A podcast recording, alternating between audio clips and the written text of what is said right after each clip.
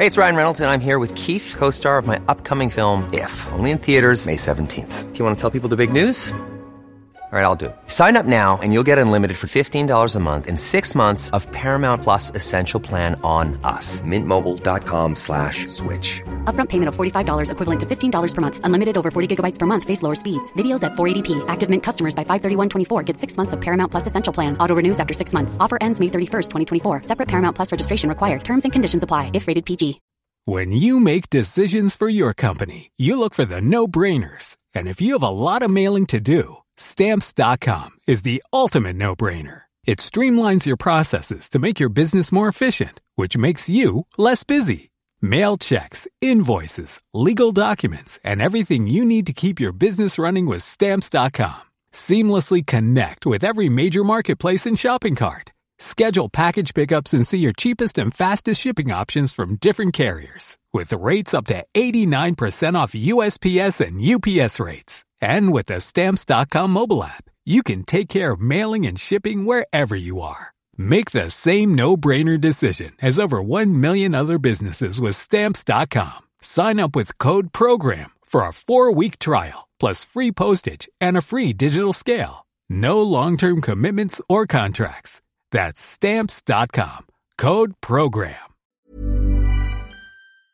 Hey there, are you ready to elevate your personal brand or company? Meet Viral Growth, your one stop shop for video content and audience building. Imagine growing your brand organically on social media without the hassle of editing videos for hours. With Viral Growth, it's a breeze. They handle the brainstorming, scripting, and editing while you simply just hit record. And don't worry about your niche, they cater to everyone, from business and marketing to health and wellness. Are you ready to make waves in the social media realm? Visit viralgrowth.io and use code ADWEEK, that's A D W E E K, all lowercase and get 10% off your plan. If you have leadership who believes in e commerce, what I mean by that is that they truly believe it in their bones that leaning in now will pay off down the road, even if it still seems small. And I often ask that of folks, you know, does your leadership believe in e commerce or is this something you have to get them to believe? Because they're two really different things. And I think the most common shared experience is that we all may have some of those folks. And thankfully at Henkel, our leadership is largely made up of believers. And that has helped me along the way. I, I absolutely have had some success because of some of my more forward looking leaders. Welcome to today's episode of Brave Commerce. I'm Rachel Tipograph, the founder and CEO of MikMak. I'm Sarah Hofstetter, president of Profitero. And this is a show that talks about what's relevant in e commerce for the world's biggest brands.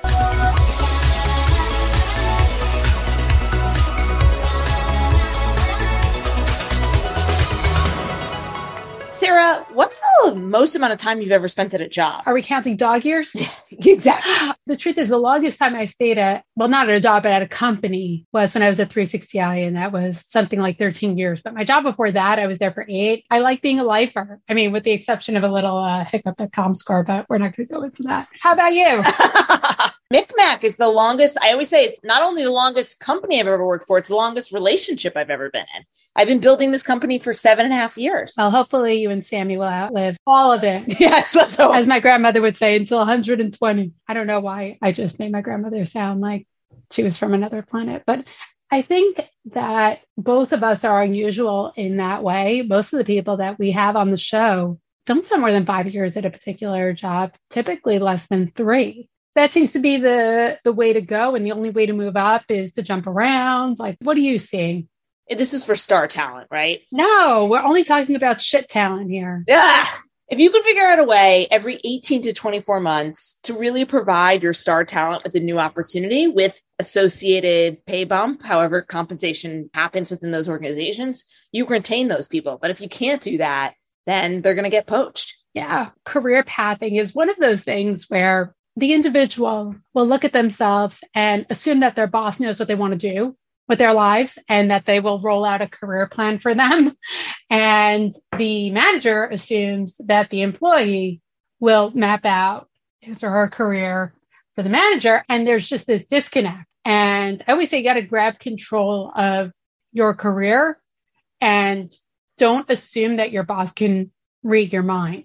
But one thing that looks pretty remarkable, and I'm excited that we're going to hear from her more, is looking at the career of Laura Hyland at Henkel. She's been at Henkel 16 years.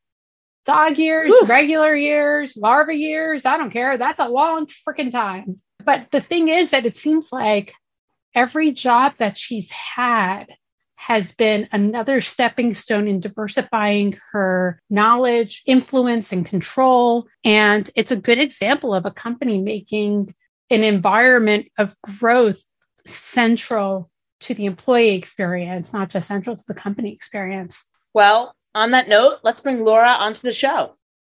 Today, we have a rock star. We have Laura Hyland, VP of e commerce, Henkel in the US. And at this point, I can say longtime friend, right? Can we say that? Or, yeah. are, are we at that level? Yes, I think so. Okay, good. You don't want to be in like one of those relationships where it's like, I think we're friends, and you're just like, yeah, we work together, but like, mm, I don't know about that. So we're good. Okay. Well, Laura, thank you so much for joining us. Of course. I'm so happy to be here, guys. I really am so honored to be on this podcast. I was thrilled when when you asked me. There's going to be some serious knowledge drop today one of the things that we have admired about you is that the combination of the great resignation and the insanity around e-commerce talent means that we've been seeing people that we know jump from job to job to job. Go to on linkedin and it's like this person moves and that person moves. And so in a world where all these people in e-commerce are jumping from job to job to job you've stayed consistent in henkel and as somebody who stayed at her last job for 13 years, hmm. I appreciate tenure, but I feel like I'm in the minority. So, what keeps you grounded? What keeps you interested? What makes to work every day? Because you, I hmm. can just tell this audience, you're somebody that doesn't stand for status quo. So it's not like you're doing it because you're lazy. So help us understand why do you stay there? Yeah, I mean, it is a good question, Sarah, because I have been at Henkel quite a long time it is unusual. And and sort of why is that right? It's because i've been able to have such diverse experiences. I mean i'm naturally very curious and i love to learn new skills and new markets and you name it. I've been really afforded that here throughout my whole career. I didn't take over the us e-commerce business till 2016 but when i did it was still quite nascent for us and i was actually asked to build something from almost nothing. And it is so rare to get that opportunity at a big cpg and really any big corporation. And so, you know, even if we think back before the pandemic, which I know sometimes it's hard these days, but even before the pandemic, e commerce was like a blink and it changes type of role with exciting development of retailers. I mean, I remember when even some of our biggest retailers were just sort of rolling out their click and collect service, for example. Also, lots of internal new ways of working. I mean, we were trying to solve things that no one in our company had ever done before. And so it just stayed so interesting and there's just always been so much more to do. So I think I've stayed in a way because you you really never feel finished or content. And you always feel like you're at the beginning of every day and each year and each quarter there's always something new and different. And really more so than any other role that I've had in my career, which has really been kind of the most fun. I mean, there really is a lot of fun to be had, even if there's also always a lot of pressure on e-commerce growth it's been incredibly rewarding to be able to also look back over a long period of time and not just the past 18 months, but really look back over the last six years with our team, some of whom have been with me also a long time, and really feel like, wow, we really built that. We've helped build this practice within Henkel. And, you know, of course, we've had the support of the broader org, but we've really been able to make an impact in a big organization where sometimes it's hard to feel that way, but we do. We do feel that way. So that's been great. And just really kept me here and kept me satisfied. Well, you've taken it from a nice to have to mission critical, and you've probably experienced so much growth you know, within the company as well as with consumers. How has your team approached the massive shift in consumer shopping behavior during the pandemic? Gosh, Rachel, I mean, all of us, everybody in the industry, right? Almost no matter who you are, has really had to shift and think about how to change here during the pandemic, shoppers really moved online, right? And we had to move with them. We really didn't see it as a choice. But the industry, remember, at the same time and still today, was really dealing with high demand and low supply. I mean, who can forget the toilet paper shortage phase. I mean, that was rough. so we had to be smart about how we shifted. How funding. rough was it? Oh, Sorry. It was bad. Toilet Um, paper buns. That's where we're I'm going. like a 90 year old man. Sorry. My bad. My bad. As you were. But because of that, like we had to be smart about where we shifted funding. I mean, you, if you were working in toilet paper, which I wasn't, you probably didn't need to be putting a lot of advertising against it during there was a period in time where maybe you didn't. So you really had to be smart and think about what and when did you add support and how did you manage through your supply chain? How did you make sure you were putting support behind the the products you had? You know, Instacart was actually a really good example of during this time where the industry had this growing but still kind of minor player before the pandemic. And then they just broke out into a leadership position overnight, really in several weeks. And it was really clear that getting on these first lists was important. But I mean, outside of our team, there were a few people who really understood them or who were aware of them or really understood the critical role during the lockdown phase. So we had to really turn to education and turn to education quickly and also ourselves figure out well, what what does that mean for our budgets, et cetera. And that education, not just about Instacart, but really the entire ecom ecosystem, it's really continued. And I think that's ratcheted up because of the pandemic. Back to your question, Rachel. You know, we do have a COE team, but we all work in e-commerce. I always tell my organization, everybody there, we all work in e-commerce. So like all CPG ecom teams I know, we really began ramping up our efforts to teach the organization how to fish. And I'd say that we're absolutely still very much on that journey. And I think probably most of us are. And really, at the end of the day, any company that isn't consistently learning and developing the space will organizationally fall behind. So it really is about almost creating like that learning agenda for the whole organization. No, it's extraordinary. And, and I've been fortunate enough to see how the work that you have done cross pollinating has resulted in just a higher degree of e commerce maturity. But you had it before the pandemic hit. So whatever you started doing in 2016 laid a really good, strong foundational groundwork. But how you upskilled cross functionally is enviable, truly, and gives you a fantastic advantage in the marketplace when you think about omnichannel.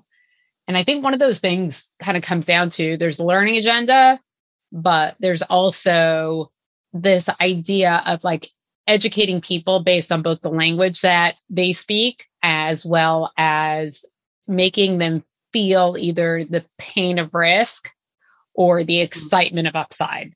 Mhm. So, as more folks like yourself are in those C suite conversations, both educating and cross pollinating, what lessons can you share from your experiences having done it as there are more people that admittedly are further behind you and are trying to figure it out themselves? I will tell you, some of your competitors are probably listening, so don't give away the farm, but but little tidbits, little tidbits.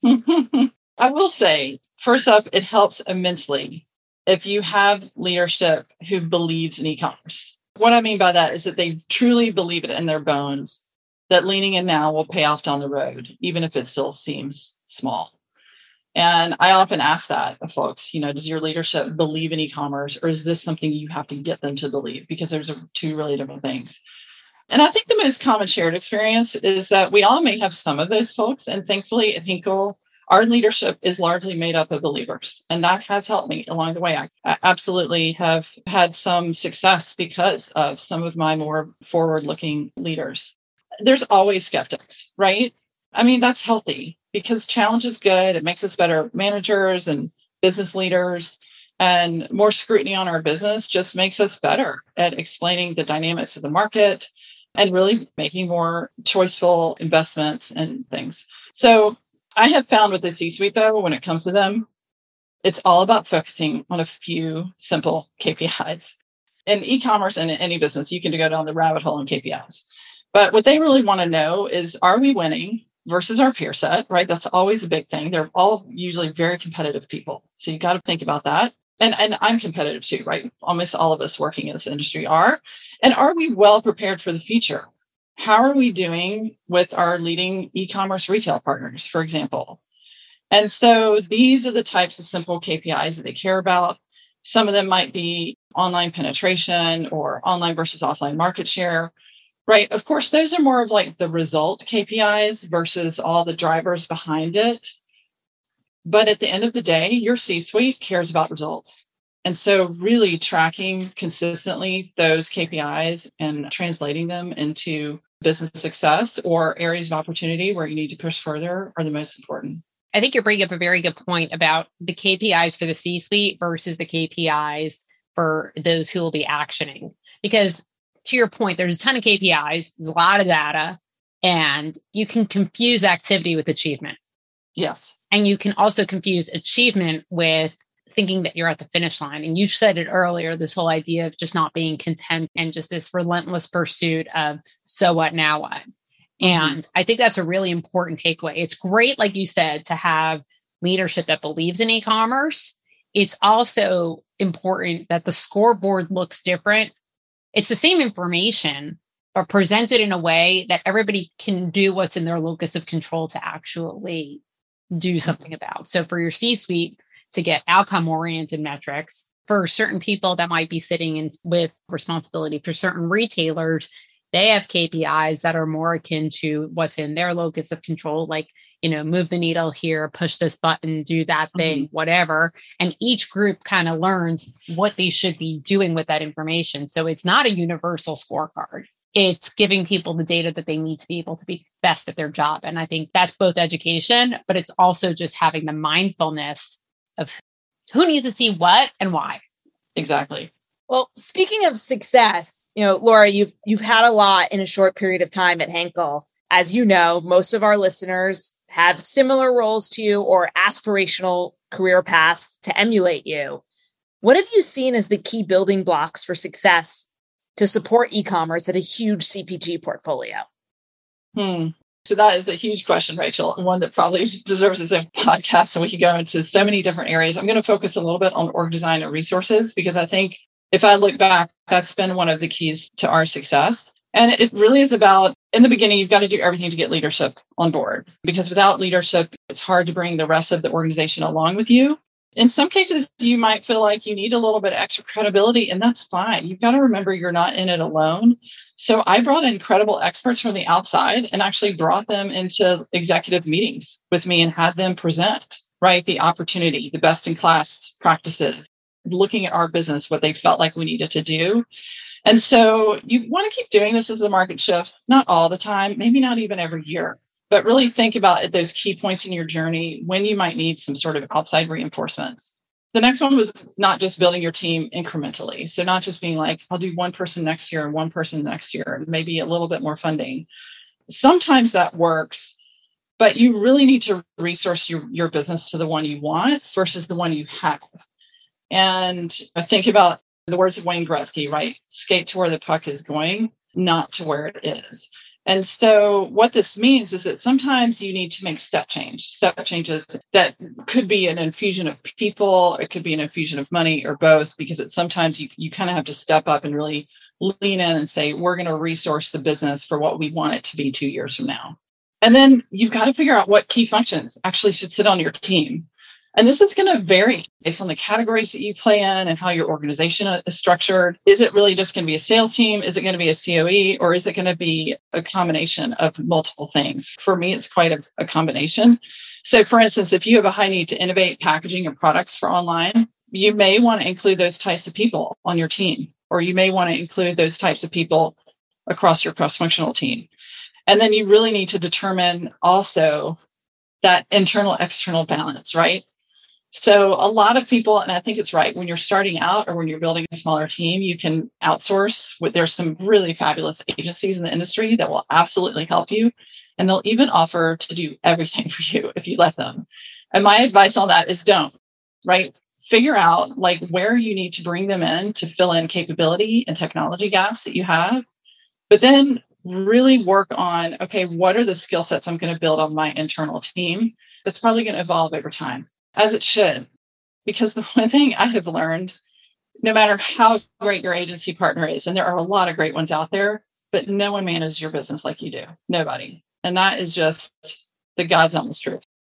And then the only last point I'll talk about is reintegration, because that's always a big topic. Okay.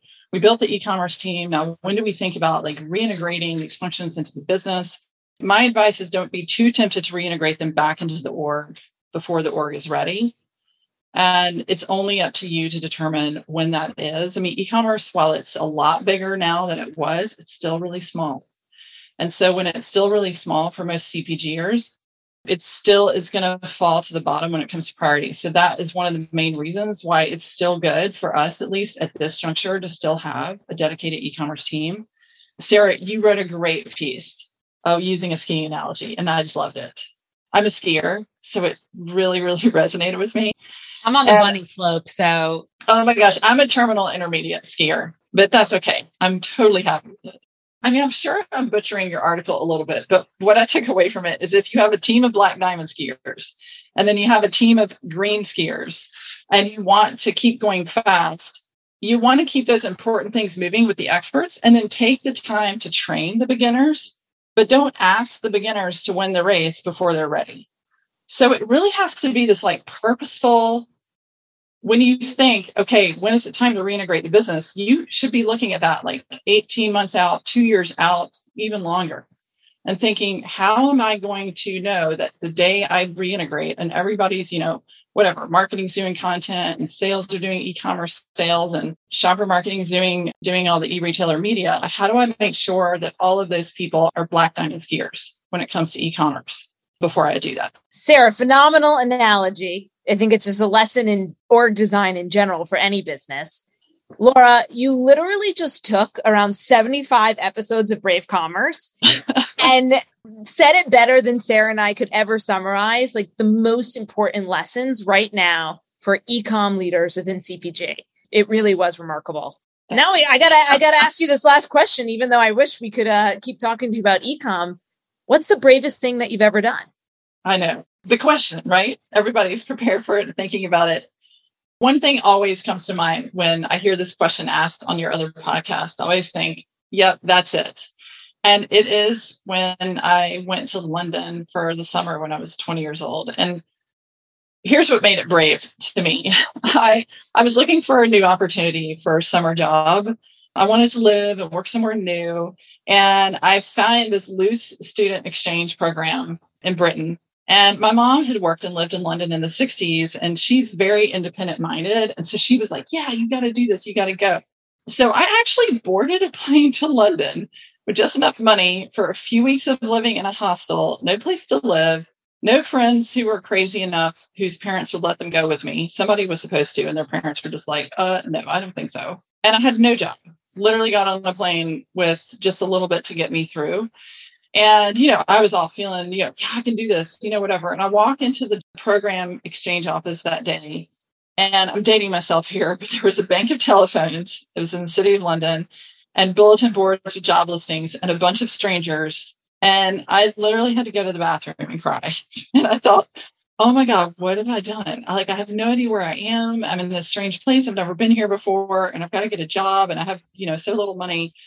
And I think you know the punchline already. Of course, it turned out to be one of the best summers of my young life. And, you know, I met people that first week. We were all kind of in the same situation five of us, two guys, two, three girls from different US colleges. And we rented a terribly sketchy flat near Earl's Court. It was like a basement flat. It was really sketch. And my roommates got jobs in offices and pubs. And I got a job working at Harrods department store, which anyone who's been to London probably knows Harrods, all the tourists go. Oh, yeah. And I was a waitress in one of their 12 restaurants and I made three quid an hour plus a little bit of tips. And they would let me take Dale pastries home to help me supplement my my meager sort of food rations. And honestly, it was the most amazing summer that I will never forget in my life. I learned so much that summer. And so the reason why I feel like it definitely was really brave, but then it allowed me some to sort of think differently about some opportunities that came later in life. Like when I graduated college, this experience, I mean, I moved to New York City from North Carolina with like two suitcases and no job. And I was like, yeah, I can do this.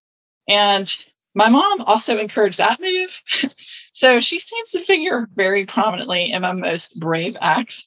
And I would say that if you met her, this would not be surprising at all. I'll just close it out by saying that I think it was that early taste of living abroad that ended up encouraging me to go abroad with Henkel, which I did for three years. I lived in Germany with Henkel. And it's really experiences like that that have really fed my natural curiosity and really given me that opportunity to develop this like more global view with a lot of different perspectives. So for me, that's it for sure. Love it. I love Awesome. This episode's going to climb the charts. Absolutely. Thank you, Laura. Thank you for the generosity. Yeah, of course. Of course. That was a lot of fun. Thanks for listening. Please leave us a rating and review on Apple Podcasts. Follow us on Spotify and Google Podcasts. And don't forget to share this link with a friend.